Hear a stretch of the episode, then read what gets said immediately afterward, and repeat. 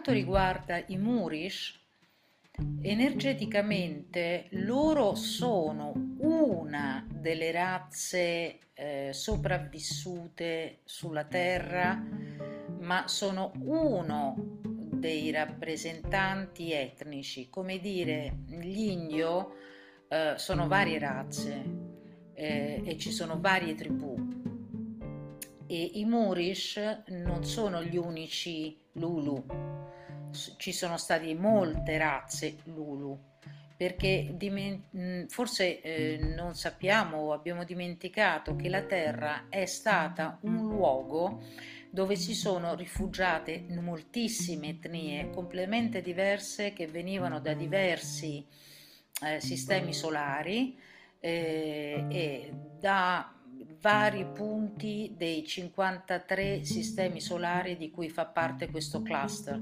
Il nostro Sole appartiene a un gruppo, un quadrante di 52-53 sistemi solari sono affratellati dal fatto di essere dalla, nella stessa zona della galassia, quindi riceviamo più o meno le stesse energie eh, nella rotazione, nella processione degli equinozi, eh, riceviamo le stesse energie più o meno simultaneamente e in questo siamo affratellati.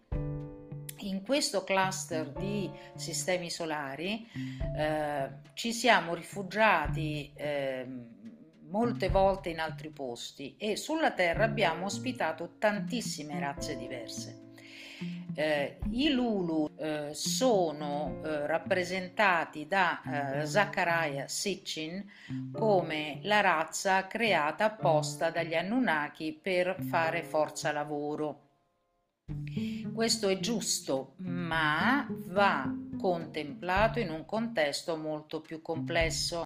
Chi è al potere, la Cabala, ha cercato di far pensare che esistesse solo una razza dominante, i cosiddetti Anunnaki, e solo un popolo eletto.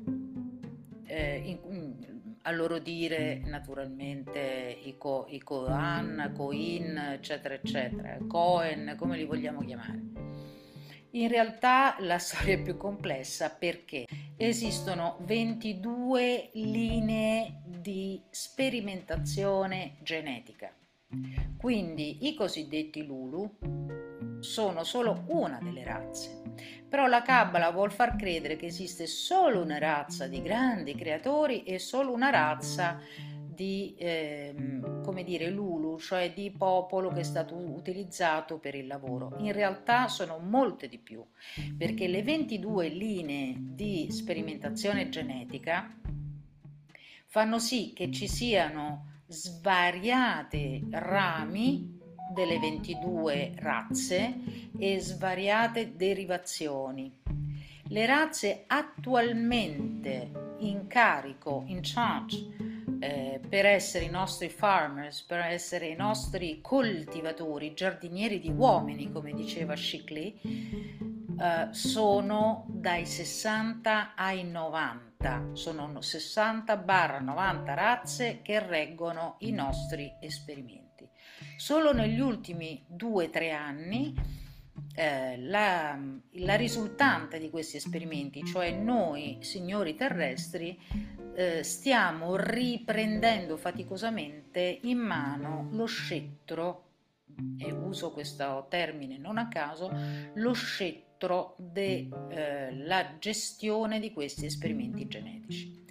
Quindi non voglio togliere nulla alla eh, maestà dei dei Murish, perché sono uno dei popoli ed è stato probabilmente designato come uno dei popoli a rappresentare l'intera umanità prima di tutti questi pasticci genetici. Ma ricordiamoci che è una delle umanità presenti. Così come il, l'uomo denisoviano è solo una delle razze, quella sopravvissuta, ma ce n'erano molte altre come i Neanderthal, eccetera, eccetera.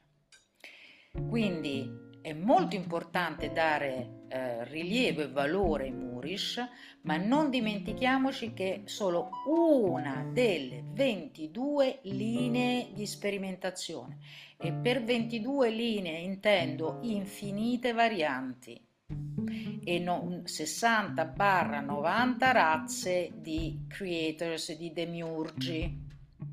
Quindi ridurre tutto a una razza di cattivoni e una razza di sopravvissuti tipo Rocky è riduttivo. Noi sì, rendiamo omaggio a, eh, a questa razza dei Murish, rendiamo omaggio a loro, ma come rappresentanti dell'umanità, non come gli unici rappresentanti dell'umanità.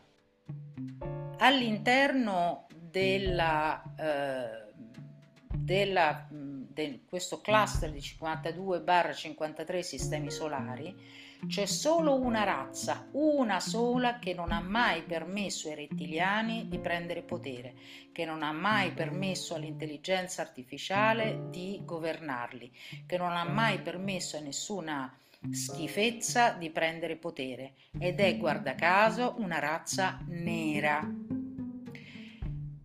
Questa razza nera a tutt'oggi ci assiste, è una delle razze che ci stanno aiutando a superare questo momento. Non si fanno vedere perché non vogliono, come dire, eh, essere eh, d'impaccio al nostro libero arbitrio, ma sono pronti ad ispirarci.